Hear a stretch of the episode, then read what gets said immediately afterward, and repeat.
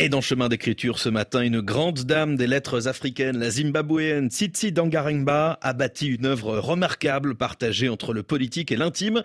Son premier roman À fleur de peau, Nervous Condition en anglais, est devenu un roman culte. Bonjour Tirtan Karchanda. Bonjour Julien Coquelroem. Comment s'explique le succès qu'a connu Nervous Condition, roman qui a fait connaître Tsitsi Dangaremba cela s'explique par la maturité de l'écriture, sa critique franche de la société africaine. On est loin de la célébration à la négritude. Sitsi Dangarengwa l'a écrit lorsqu'elle était encore étudiante à l'université du Zimbabwe, paru en 1988. Ce roman raconte le combat que livre une jeune adolescente noire afin de pouvoir faire des études et s'épanouir dans le Zimbabwe colonial aux fortes traditions patriarcales. Le rêve devient réalité après la mort accidentelle du frère de l'héroïne sur lequel sa famille fondé tous les espoirs. Héroïne narratrice du récit, Tambudzai se souvient qu'elle avait refusé de pleurer son frère défunt. Lorsque mon frère Nomo mourut, je n'éprouvais aucun regret. Ces propos qui ouvrent le roman donnent le ton de la narration, porté par une voix aussi puissante que sophistiquée. Le succès sera planétaire et il a inspiré l'auteur à écrire une trilogie sur le sujet, dont le dernier volume, Ce corps à pleurer, vient de paraître en français. Avec ce troisième volume, nous entrons de plein pied dans l'ère postcoloniale et ses faux semblants. Sitsi.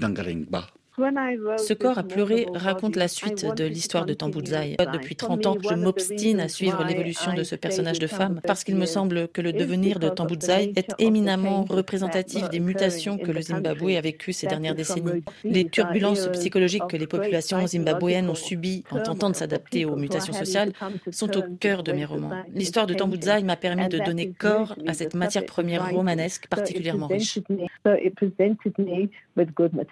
Selon les spécialistes en il y a une part autofictionnelle dans l'œuvre de Titi Dangarengba. Euh, en effet, tout comme son personnage, l'auteur, né en 1959, a grandi dans une société coloniale. Ses parents étaient tous les deux instituteurs, mais c'est à sa mère, première femme noire zimbabwéenne, à obtenir le bac, qu'elle doit son goût pour les études et la littérature. Il faudra ajouter le cinéma, car l'œuvre de Titi Dangarengba est à la fois romanesque et cinématographique. Titi Dangarengba.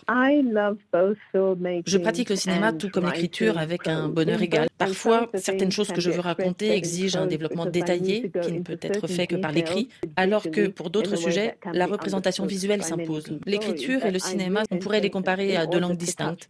On change de langue quand on change de pays.